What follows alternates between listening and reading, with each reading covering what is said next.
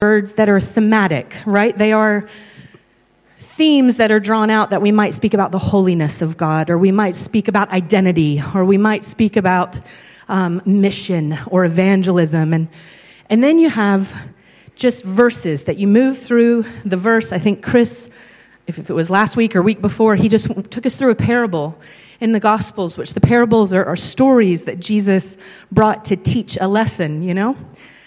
And I've, I've had this phrase echoing for the last few weeks. And when I looked it up, it's, it's essentially three or four verses, and feel free to jump to the next slide. You can put these up here. Because we're just going to hang out here and see where God takes us. Um, I'm so thankful for the fact that we get to know God. We get to know the Father the Son, and the Holy Spirit, that He makes Himself known to us and in us and around us. And the opportunity we have to share and connect like this in a corporate place, but individually, each of us is going to read this book very differently. And it's amazing. We have commentaries, we have word studies, we have original languages and original studies that this book was written in. And yet, there's poetry in here, and there's there's doctrine, there's truth, there's um, ways to follow your life and to, to study in your life. And interestingly enough, the ways of this book are very different than the ways that the world might show us out there. Has anybody realized that? If you get into this book, it's a bit different than some of the other self help things or some of the other ideas and ideologies that the world might throw at us. And I, for one, have always grown up around God, known God, um, been a Christian. I walked down the aisle to, to invite Jesus into my heart when I was five years old, and I never walked away from him. I don't have that story of teenage years that I wanted to taste the world or wanted to enjoy partying or relationships. I just always wanted Jesus. And it's funny, when I was a teenager, I thought that made me something special, that I was good because I wanted God. But it's interesting because I realized it really had little to do with me and it had to do with the Father who kept me. There's this phrase that Jude talks about. It's a book in the Bible. He says that he is able to keep you from all darkness and from all sin and from all um, struggle. And I think part of my story has been a keeping in relationship with him. I've had plenty of doubt. Anybody with me? Yeah? Maybe when you start young, you might just think you just believe it all, but actually, there's a bit more fight because I know the answers in my head and even in my heart. I've tasted and seen the goodness of God, but there's a world that a lot of people don't know Him. So, how do I reconcile that? What do I do with that? And it's interesting, these, these few verses, let's read them, and we'll jump into this idea that the compassion of Jesus has been burning in my heart for a few reasons. So, you're, you're coming into Matthew. It's also mentioned in the book of Mark, the gospel. So this is after the Sermon on the Mount in Matthew 5 to 7, which is basically up on a mountain, Jesus is teaching and establishing his ways. Like we said, they're different than the ways that these people would have known from the Pharisees, from their religious background. And he is teaching and living and showing a different way. And you have a couple of healings, you have a couple of encounters in chapter 9, and at the very end, you have these verses. It says, Then Jesus went about all the cities and villages, teaching in their synagogues. So the synagogues would have been the Jewish places of worship. So he would have been around the religious people, the, the Jews who knew about God. And he was going about teaching normal people, the, the daily people. yeah? What's he doing? He's preaching the gospel of the kingdom. And he's not only speaking the gospel, he's actually healing every sickness. Pay attention to these, these words, these adjectives, these pronouns. Every sickness, every disease among the people. But when he saw the multitudes, he was moved with compassion for them because they were weary and scattered, like sheep having no shepherd. Then he said to his disciples, The harvest truly is plentiful, but the laborers are few. Therefore, pray the Lord of the harvest to send out laborers into his harvest. So it's quite interesting. I want you to get this picture, right? That Jesus is walking around towns, villages, communities. And what was funny as I was prepping this, I was very much reminded of Abergavenny or villages that I might drive through in Wales. Because if, if you can't tell, I'm not from around here. Yeah, I haven't lost my very strong accent yet. Um, I'm originally from Tennessee, or Texas, and Tennessee in the States. Then I lived in London for eight or nine years. And then I've been here in Abergavenny for going on four, married to my lovely husband. And um, Wales is a different pace as a nation than England and Scotland, than the rest of Britain, but also when I first came, I remember praying for the community and talking, and I would say the town, or I would say the city of Abergavenny. And it took about three, four, five meetings of people laughing at me to realize city wasn't the, the fitting word for Abergavenny. Town is probably more fitting, and even if you go smaller in Welsh terminology, right, you'll get villages, and then hamlets was a brand new word for me to understand. And I, I'm reading this passage knowing that Jesus is walking around Israel, the land of Israel that he was called to. And yet I'm picturing masses of Welsh villages flocking to him. I'm, picturing what does it look like that he's walking around through the towns and villages and people are driving over the mountains. Of course, they're walking in this time period, track with me. But that connection was so strong that wow, that's, that's not far from where we are today. That Jesus would have been making his way around the multitudes. And particularly in a lot of other passages, it says that he was called to the lost sheep of Israel. There's this phrase that's established from the Old Testament into the New Testament. And that phrase, I want you to hold. So we can go to the next slide, like sheep without a shepherd. And the next slide, I love translations. I think I mentioned to you, you know, the fact of, of being able to, to read and understand that some sounds easier to us than others. So I like to see what they all say.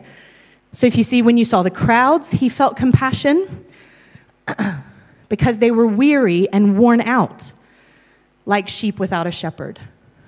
The Amplified version, which we heard last week, I think, as well, always gives a bigger picture. It amplifies the, the Greek and the Hebrew for us. And it says he saw the crowds and he was moved with compassion and pity. Why? Because they were dispirited and distressed. And then the NLT is the New Living. And you see that same phrase, he had compassion on them when he saw, because they were confused and helpless, like sheep without a shepherd. Now, I highlighted them because I want to I want to get that picture, right? The sheep without the shepherd is the definition that Jesus has found. But the adjectives, what are they feeling, these sheep without a shepherd? They're weary, they're worn out, they're distressed, they're dispirited, they're helpless. Two questions for you. Has that ever sounded like you? that would be my first question, because that was where God talked to me. But also, second, does that sound like something you want to define you? yeah, I mean, maybe it's a funny question, but I don't know. Do you want to be defined as worn out or weary? Not saying is that your reality, but do you want that to be your reality? Do you want to be distressed? Do you want to be dispirited? I, I tend to say no. When I find that around me or on me, I'm like, what's wrong? I got to shake this off. I don't want to be weary. I want to be full of life. I don't want to be worn out or tired. I want to be energized. What can I do to energize? Do I need to exercise more? Do I need to chat with people because I'm an extrovert, so people energize me? What do I need to do to get out of this state that I don't want to be in? Yeah? But it's interesting that these verses actually show us the Son of God who was there before the foundation of the world, who decided to step into the world at this time and in this way He is looking at people and he is moved with their helpless reality. Now, why, why is this intriguing to me? What has been burning? The main thing that's been burning is is that how we present Jesus today when we engage with him, when we hear sermons about him, when we connect to him? Do you engage with him as someone who knows that you're worn out? As someone who knows that you're dispirited or lost or don't have the answers? Or do you sometimes engage as someone who should know because you've been a Christian for a lot of years or because you've been taught all the things? Should you know better? Do we think often that Jesus doesn't look at us and he is moved with compassion and care and even pity? Wow, look, look at these people who are lost. They are broken. They are distressed. If you go to the next one, I've got some sheep. I've been thinking through this idea as well of Wales. And now, mind you, these are not definitive, judgmental statements of sheep. Okay, so don't, don't jump to anything. And I'm sure there's farmers in this place that know a lot more than me, but I was Googling, funnily enough, a lot of things come up in the Bible because this is a theme of sheep, sheep and shepherds. But I really was trying to look for the the practical, worldly experiences of sheep. Okay, so I found a couple of blogs and a couple of farmer society pages, and interesting how they write with such a love of sheep. So if you want to, go and research it, go and look, but I'll give you a couple of these keys. Farmers tend to say that sheep are not the brightest animals. Now, interesting, they'll say they're intelligent, there's facial recognition, there's relational connection within the flock. But in terms of the brightest, why do I say that? They will go off a cliff if the one in front of them goes off a cliff. That connects to the, the third one. Sheep have a herd mentality, following one another blindly. They tend to get themselves in dangerous situations. Look at the final one. Sheep by design are defenseless. They don't have scientific, instinctual attack mode.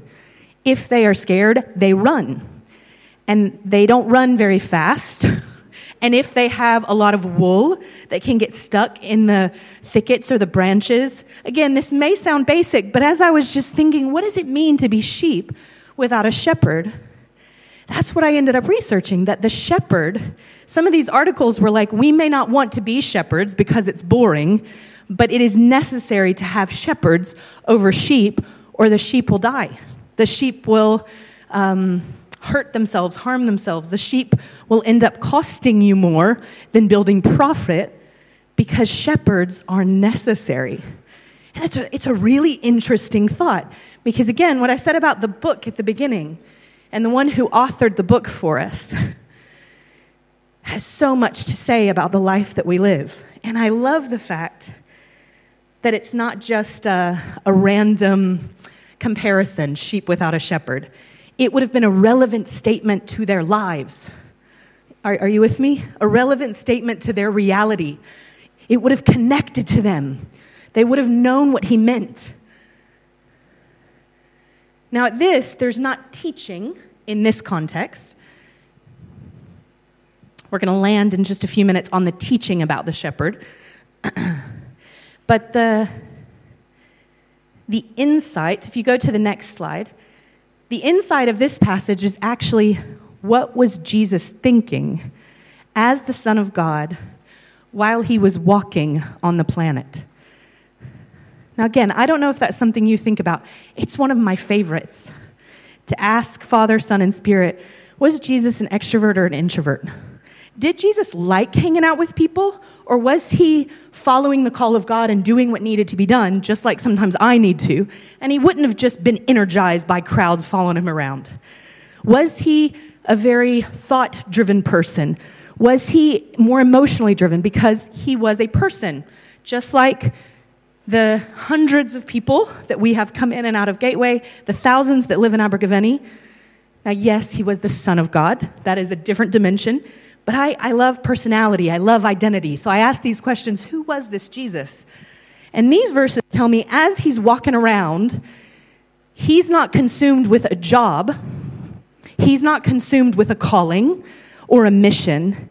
He is touched by something deeply. So, this is a picture of Jesus in the midst of the disciples and the 5,000, 4,000 they're feeding. It's a depiction of where this verse actually shows up in Mark 6. So he's looking at thousands and he feels for them like they are sheep without a shepherd. Then the disciples say, These guys have been watching us. listening to your teaching, can you send them away to go get food?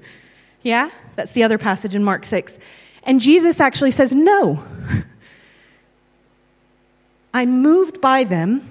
I've taught them. Now I'm going to practically feed them because I can.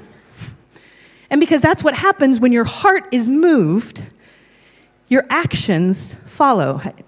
Are you with me? They're, they're the most simple things. And I go, God, is, this is so simple. And yet I really wanted to deposit something afresh that He moved in action because He was moved in heart by the reality that not they should know better, they've known God forever, they've had the revelation of the law and the prophets. No, but actually, they're still in need of a shepherd to show them how to walk it out, to protect them when they're going astray, to, to meet them in the midst of their frailty and in the midst of their distress and their weariness.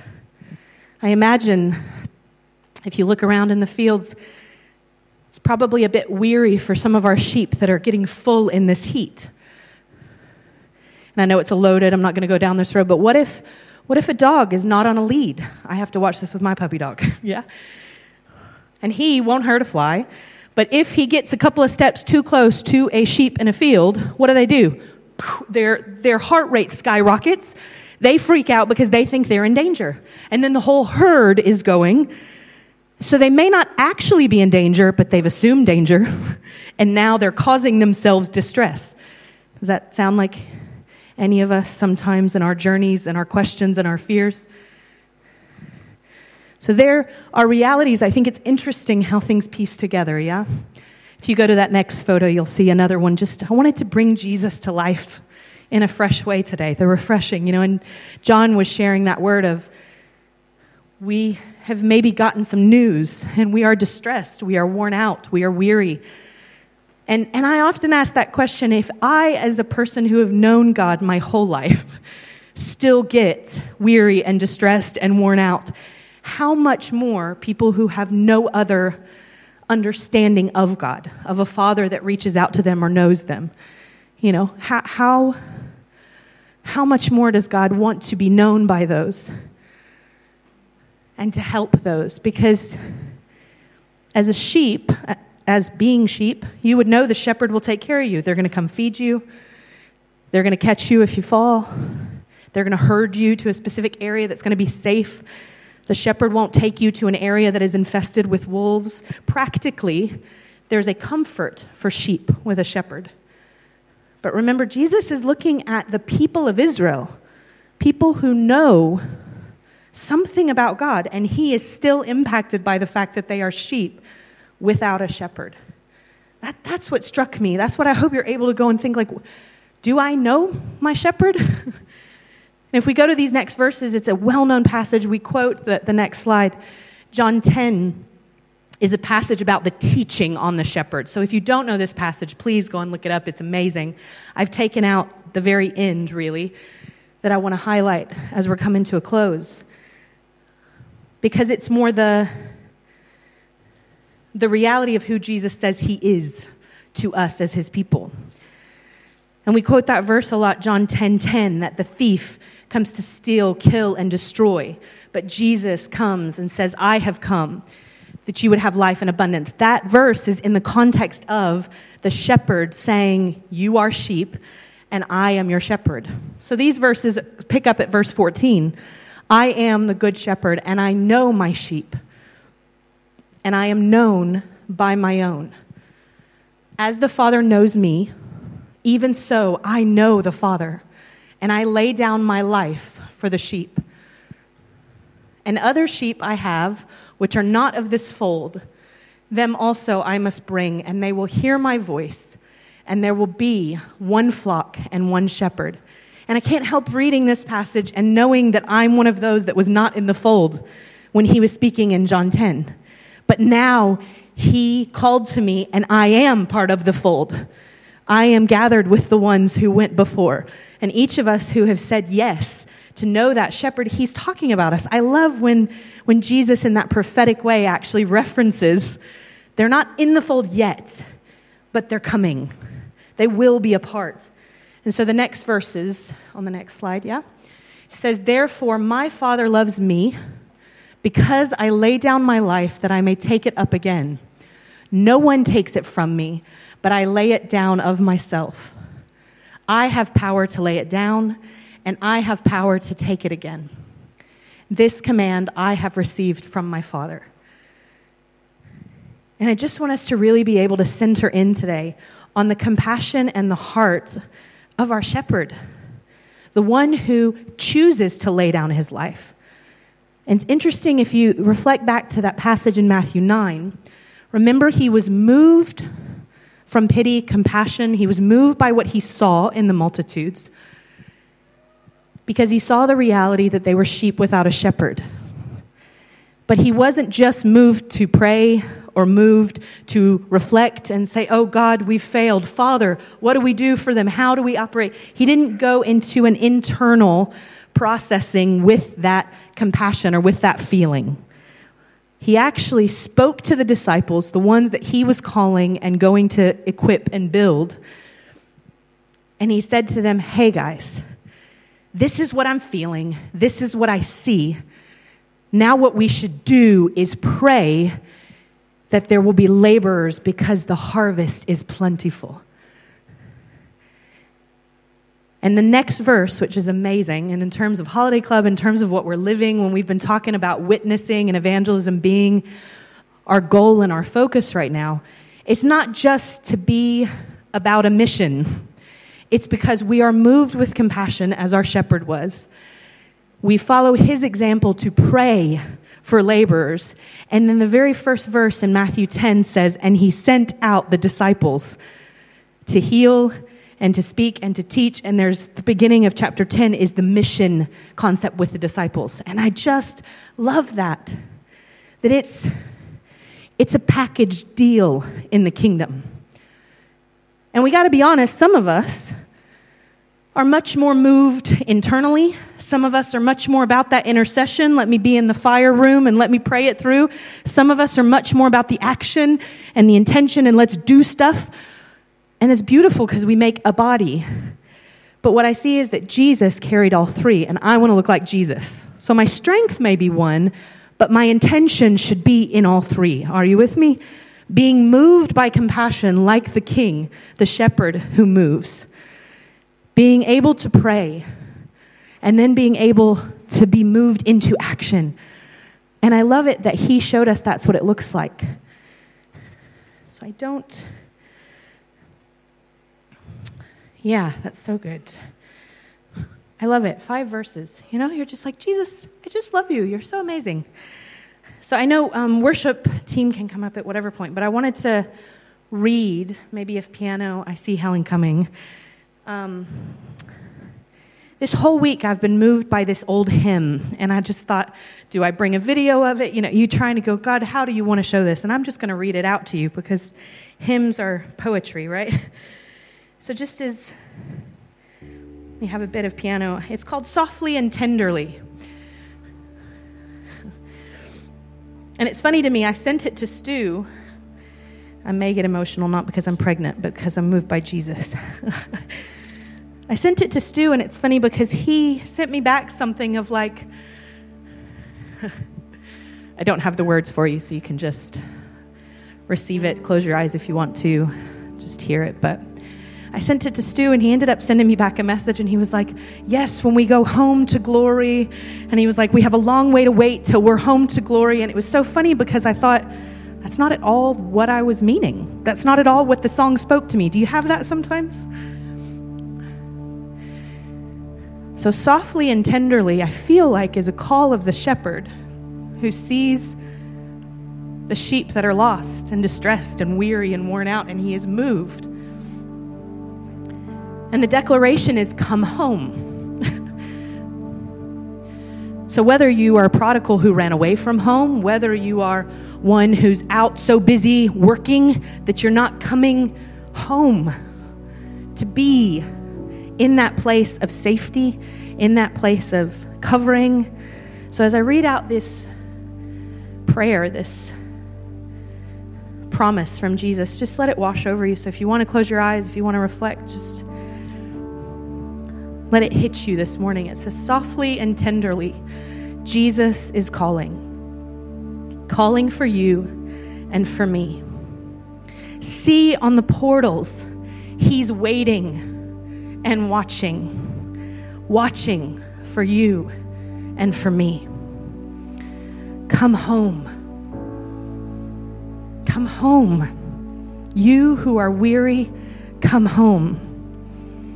Earnestly, tenderly, Jesus is calling, calling all sinners, come home. Why should we tarry? Why should we wait when Jesus is pleading, pleading for you and for me? Why should we linger and heed not his mercies, mercies for you and for me? Time is now fleeting. The moments are passing, passing from you and from me. Shadows are gathering, deathbeds are coming, coming for you and for me. Oh, for the wonderful love he has promised, promised for you and for me. Though we have sinned, he has mercy and pardon, pardon for you and for me. Come home, come home, you who are weary, come home. Earnestly, tenderly, Jesus is calling, calling, oh sinner, come home.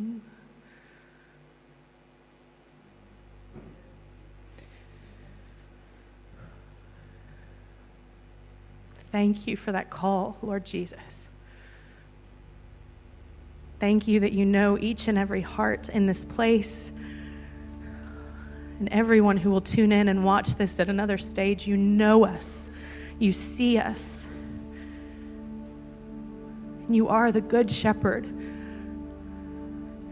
And whether we've known your voice for 15 years and we need to be refreshed, or whether we are discovering your voice and seeking and trying to figure out if you're real, speak to us, Lord. Speak to us, Jesus. Let our hearts be open and willing to hear hear that song come home. Come home, beloved. There's a place for you. There's a plan for you. There are rooms waiting to be decorated and designed with you in mind. And as you find yourself at home and in peace, then you know my voice and you know my heart. And we can enjoy going out together.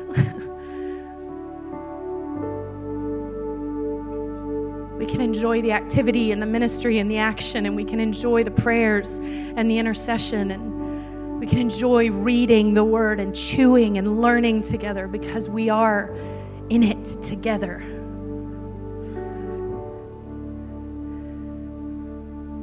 So come home, come deeper into that compassion with me, that I know you and I love you. I've got adventures with you, beloved.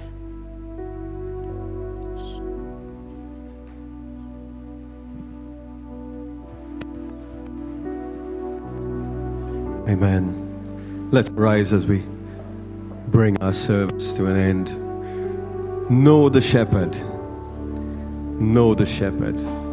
Perhaps this morning the Lord is nudging us afresh. Says, They that know their God shall be strong. They that know their God. It's in the knowing of who He is, what He has to offer us. They that know their God shall be strong, and then they shall do great exploits.